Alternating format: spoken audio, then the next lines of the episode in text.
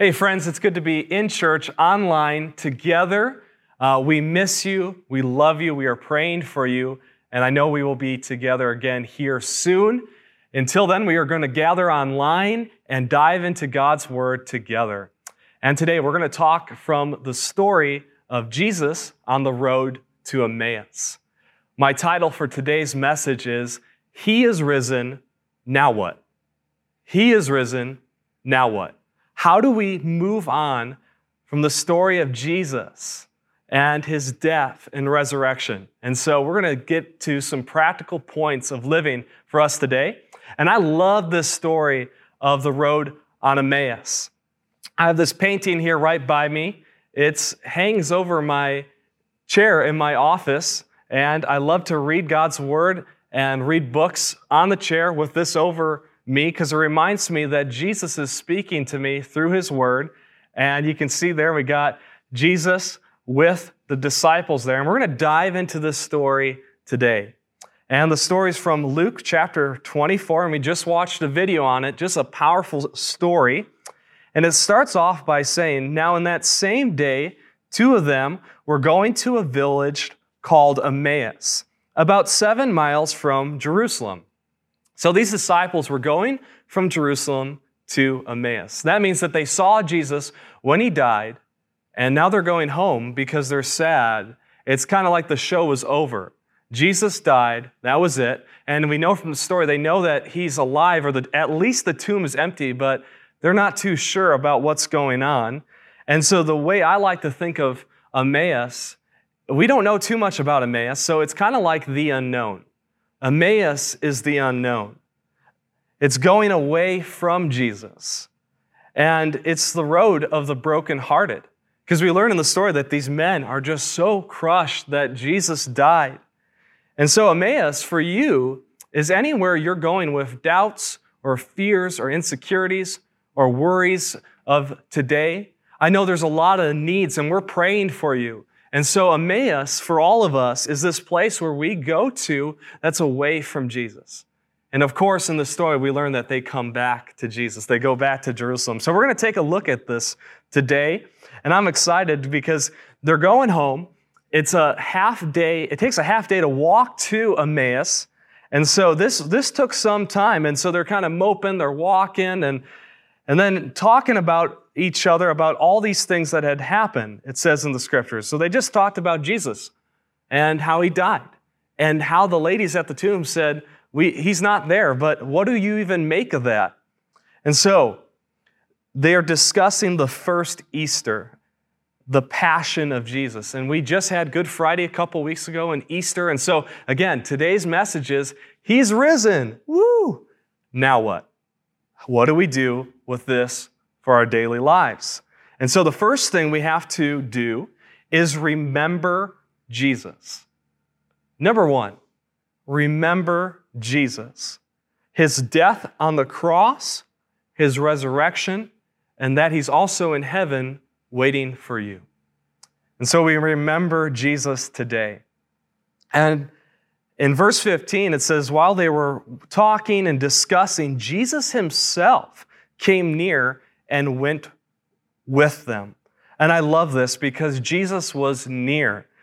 And it says in Psalm 34 18, the Lord is close to the brokenhearted and save, saves those who are crushed in spirit. And so today, Jesus is near to you. Whatever you're facing, God's with you. And Jesus is Emmanuel, God with us. And when he came down to earth, he showed us that God cares about what we go through. As Eugene Peterson said, he moved into the neighborhood. It's what God does. He's close. He's not far. Even when you're walking away from him. I think of Jonah in the Old Testament when he tried to go as far away from where God called him to. God was with him and God sent him back to where he was supposed to go. So never think for a moment you're alone. And so in verse 16, it says, their eyes were kept from recognizing Jesus. And I find this very interesting, and we'll see how this all plays out in just a minute. And he said to them, Jesus said to them, What are you talking about with each other as you walk along? And they stood still, looking sad. They were sad about Jesus' death. And we are sad about a lot of things that are happening around us. There are a lot of deaths, there's a lot of sickness, there's a lot of people that have lost jobs, that are laid off or not working as much. And so there's a lot of uncertainty. And today we can acknowledge that we are sad, we are grieving, but Jesus is close to us. And in verse 18, one of them, whose name was Cleopas, answered him, Are you the only stranger in Jerusalem who does not know the things that have taken place in these days? And so Jesus is coming from Jerusalem just like they are, but he hadn't heard the news. It's like, hey, haven't you heard the word? Uh, Jesus died. And so this is great. Jesus' response cracks me up. He says to them, What things? And so it shows me that Jesus has a sense of humor. They're talking about Jesus, and all of a sudden he says, Who's this Jesus guy? Essentially, right? So this is funny, but it also shows the heart of Jesus. Jesus doesn't act superior and all wise. He takes time to listen, and Jesus wants to know what they thought of him. And I think of when Jesus asked the disciples, Who do people say that I am? And they said, Some say you're Elijah or one of the prophets. And then Jesus gets personal and asks them, But who do you say that I am? And Peter being Peter and just blurting things out, but he was so right. He said, You are the Messiah, the Son of God. And Jesus said, Blessed are you, Peter, because this wasn't revealed by man, but from God in heaven. And so Jesus asks you today and asks all of us, you know, what do you think of Jesus? And he wants to get personal. He's like, How are you doing with things? You know, maybe you're not close to God. That doesn't mean that he's not close, and we can draw near to God, and he will draw near to us. And so they replied to Jesus about, What things are you talking about? They said, The things about Jesus of Nazareth, who was a prophet, mighty in deed, and word before God and all the people, and how our chief priests and leaders handed him over to be condemned to death, and they crucified him. And so we see so far that this is a good summary of Jesus. They talk about his identity, his calling, his work, his reputation, his rejection, his death, and then they're going to talk about their disappointment. So they get personal. In verse 21, they said, But we had hoped that he was the one to redeem Israel. Yes, and besides all this, it is now the third day since these things took place. And so this was the third day after Jesus died. They don't really know that this was Jesus, that he's alive. And so they're distressed, they're disappointed and they wanted Jesus to overthrow Rome. That's how they envisioned it. They wanted the Rome to be gone, that they would be free, uh, that they wouldn't be under the Roman rule, and they were not expecting the kingdom to come on a cross. They had the wrong expectations for Jesus' coming as Messiah. Uh, but the key here is the key thing that we're going to learn in this story is that Jesus had to suffer. Clean cut Jesus is not real Christianity. No suffering means no salvation. And so, with that light, we learn that Jesus' death really is forgiveness of sins and right relationship with God. And because he rose from the grave, he shows he has all power and we can have life because he lives. And so, we move on in the story. And they said, and when they didn't find his body there, they came back and told us that they indeed seen a vision of angels who said that he was alive. And some of them who were with us went to the tomb and found it just as the women had said, but they did not see him there. And so they were doubting because they too did not see Jesus. And we learned about this last week with doubting Thomas. And we can remember this week as well that Jesus is close to the doubters. And he will always be near to those who doubt. It's not like when you start doubting, God's like, all right, you, you don't acknowledge me. He's not that kind of God. He's a loving God. He's a gracious God. He gives us mercy and second chances. And even in the midst of doubt and fear and the unknown, God is so near. And He speaks even more clearly, I believe, in the times of doubt and the times that we need Him to speak versus the times that are good and we have everything figured out. The truth is, we really don't know what's going to come ever, but in times of extreme disappointment and sadness and grief, Jesus is really close. And so, Jesus says to them, How foolish you are, and how slow of heart to believe all that the prophets have declared. Was it not necessary that the Messiah should suffer these things and then enter into his glory? And then, beginning with Moses and all the prophets, he interpreted to them the things about himself in all the scriptures. And so, this is the second point. Number one, we remember Jesus. And number two, we read God's word. We read God's word and we allow the Holy Spirit to show you Jesus and have God's word burn inside you. And so we'll see Jesus explain the scriptures to these men and just see the transformation that took place. And so, Jesus explained how everything led up to him. And this is the ultimate Bible study.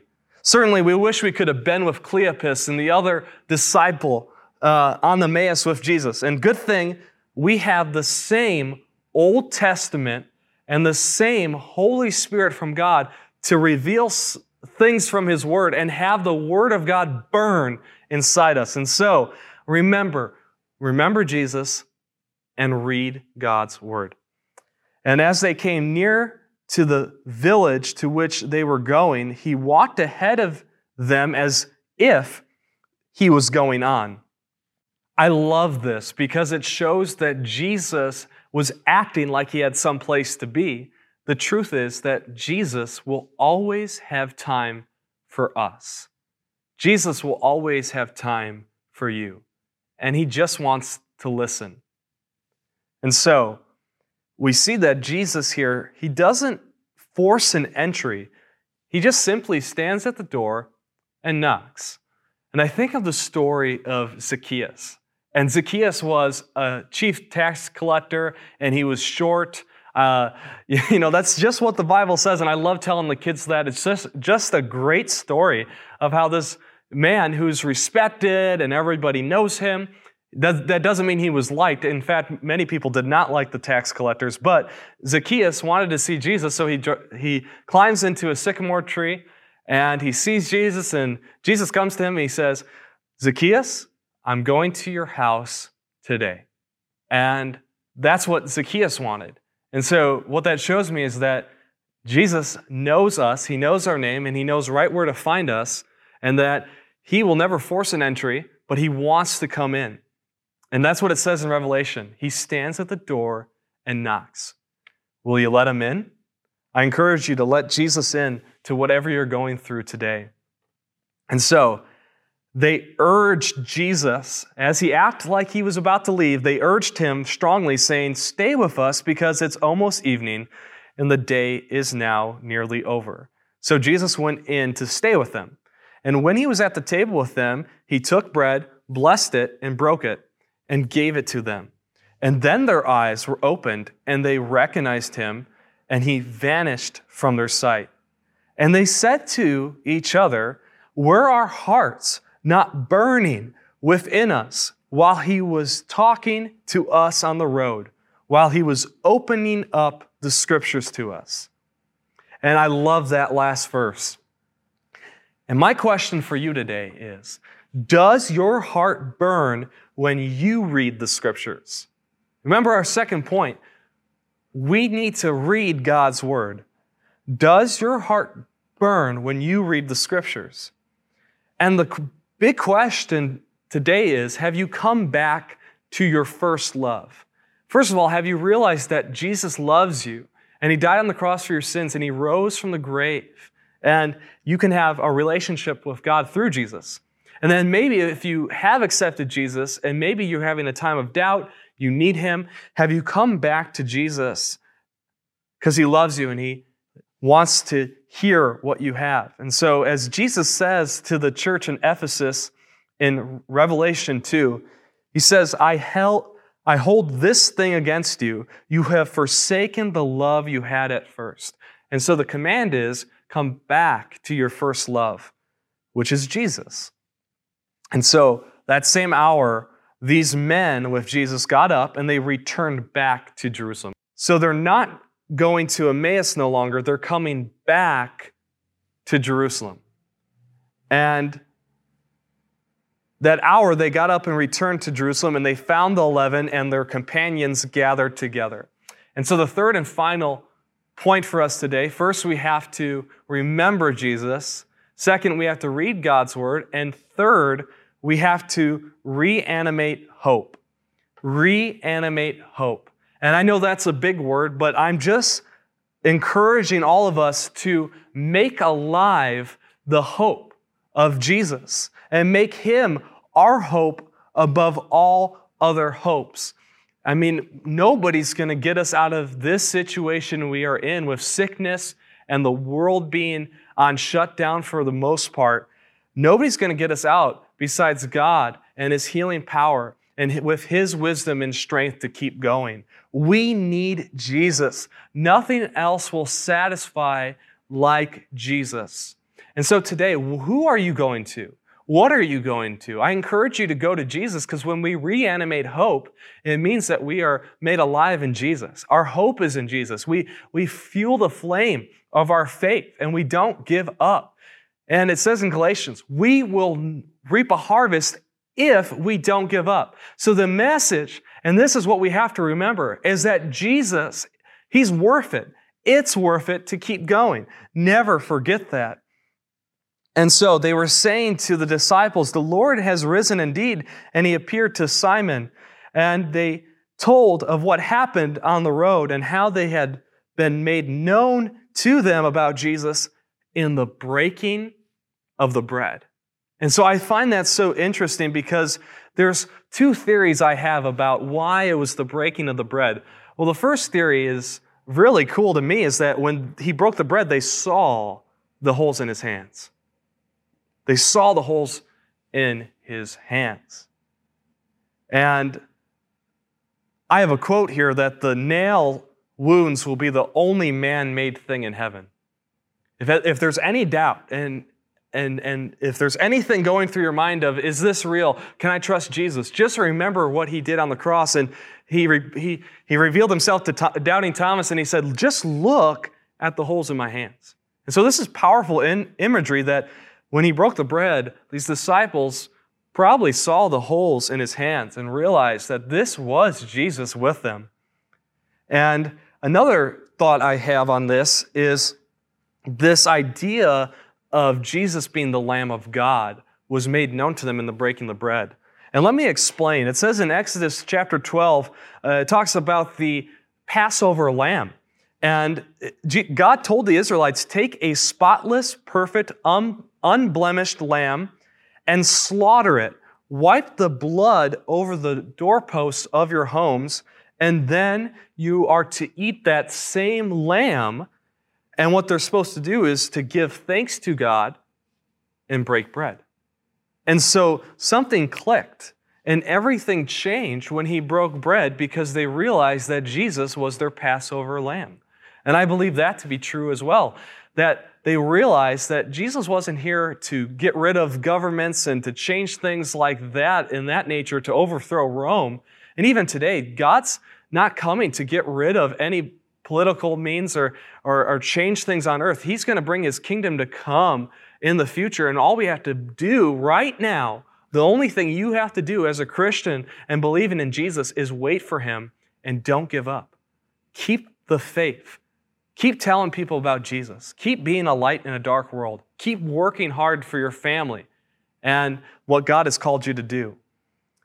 And so, in this moment when everything clicked and everything changed for these two men, they knew that Jesus came to take away their sins and give them right relationship with God. And my question for you today is Are you ready to come back to God? Are you ready to have your sins forgiven? Do you want to go to heaven and be with Jesus forever? Here's the three points again for us today. Number one, remember Jesus. Remember his death on the cross, his resurrection, and that he's in heaven waiting for you. There's no other life to be found other than in Jesus, God's Son. Number two, read God's Word. Allow the Holy Spirit to show you Jesus in the Scriptures and allow that Word to burn inside you. And number three, reanimate hope. If you lost hope today, I encourage you to make it alive, to fan the flame. I encourage you, don't give up faith. God is in control. He loves you. He'll take care of you. We just need to trust Him. Reanimate hope because Jesus is coming soon. And to close, I want to talk about a thought I have from a book I've been writing called It's Worth It. And the idea for that book is to encourage young people to follow Jesus even when it's hard and to not give up. And just telling people in general, whoever would read the book, it's worth it to follow Jesus. It's worth it to do hard things. It's worth it to be faithful. And I just want people to know that Jesus loves them, that it's worth it to follow him.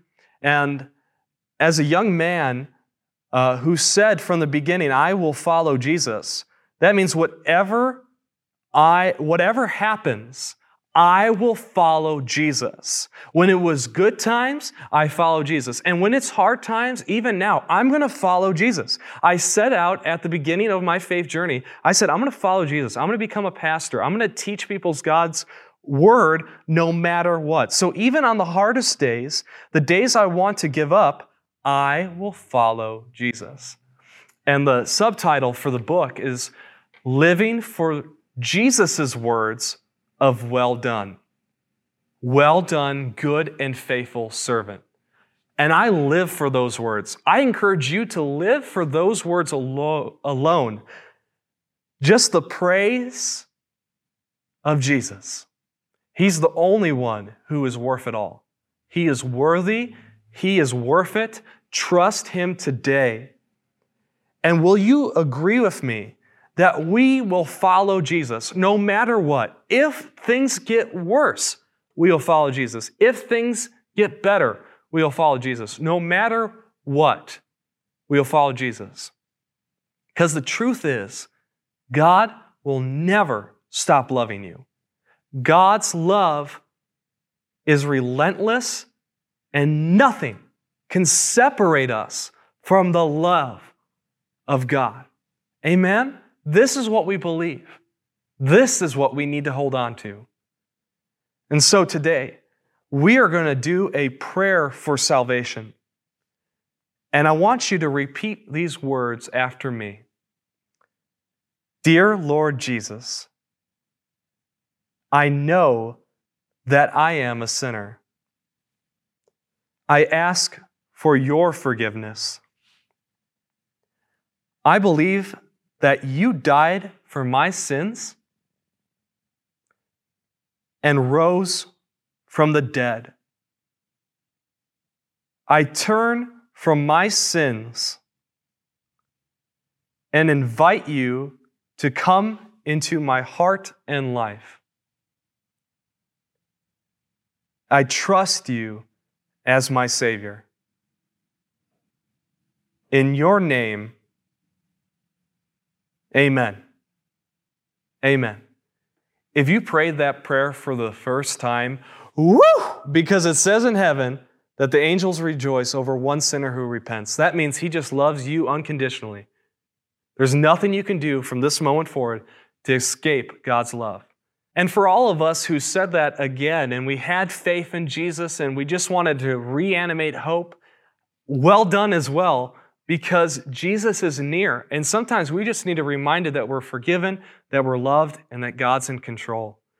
And so today, let's remember these three things. Remember Jesus. Remember his death on the cross. Remember his resurrection. And remember that he's waiting in heaven for you. This is our hope. Number two, read God's word.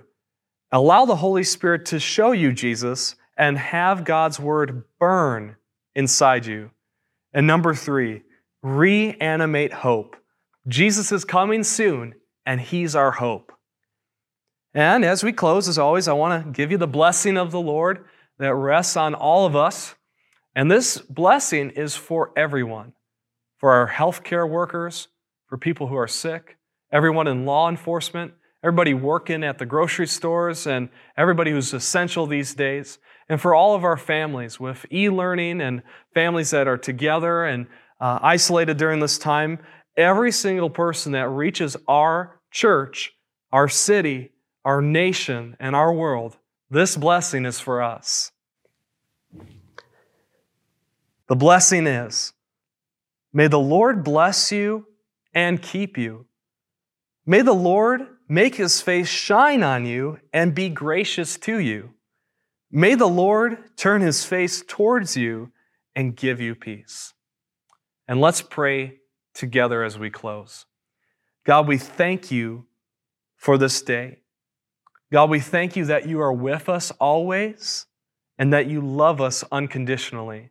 God, I thank you that you sent your son Jesus to die on the cross for our sins, that he rose from the grave, that he's in heaven right now waiting for us. And God, I thank you so much for our, your word, that we can read it, be encouraged by it, and remember Jesus in it. And God, I just thank you for hope. God, I pray hope and strength for everybody listening right now, for every family, for our church. God, let us not give up hope. God, there's a harvest, and I believe it with all my heart. God, we are going to see you do many good works. And for this time, we ask for healing for those who need to be healed. We pray for a blessing for people that need to be blessed. And God, we just pray for hope for everybody who's listening and everybody who's hopeless and questioning if you love them. God, let us remember your love and how wide and how deep, how high your love is for us. Let us never forget how far your love went, all the way to a cross for our sins. And in that, we may have a relationship and a destiny with you in heaven forever. This is our hope. This is what we pray. In Jesus' name, amen. Be blessed, friend. We will be together next week. Let us know if you need anything. We love you. Be encouraged. God bless.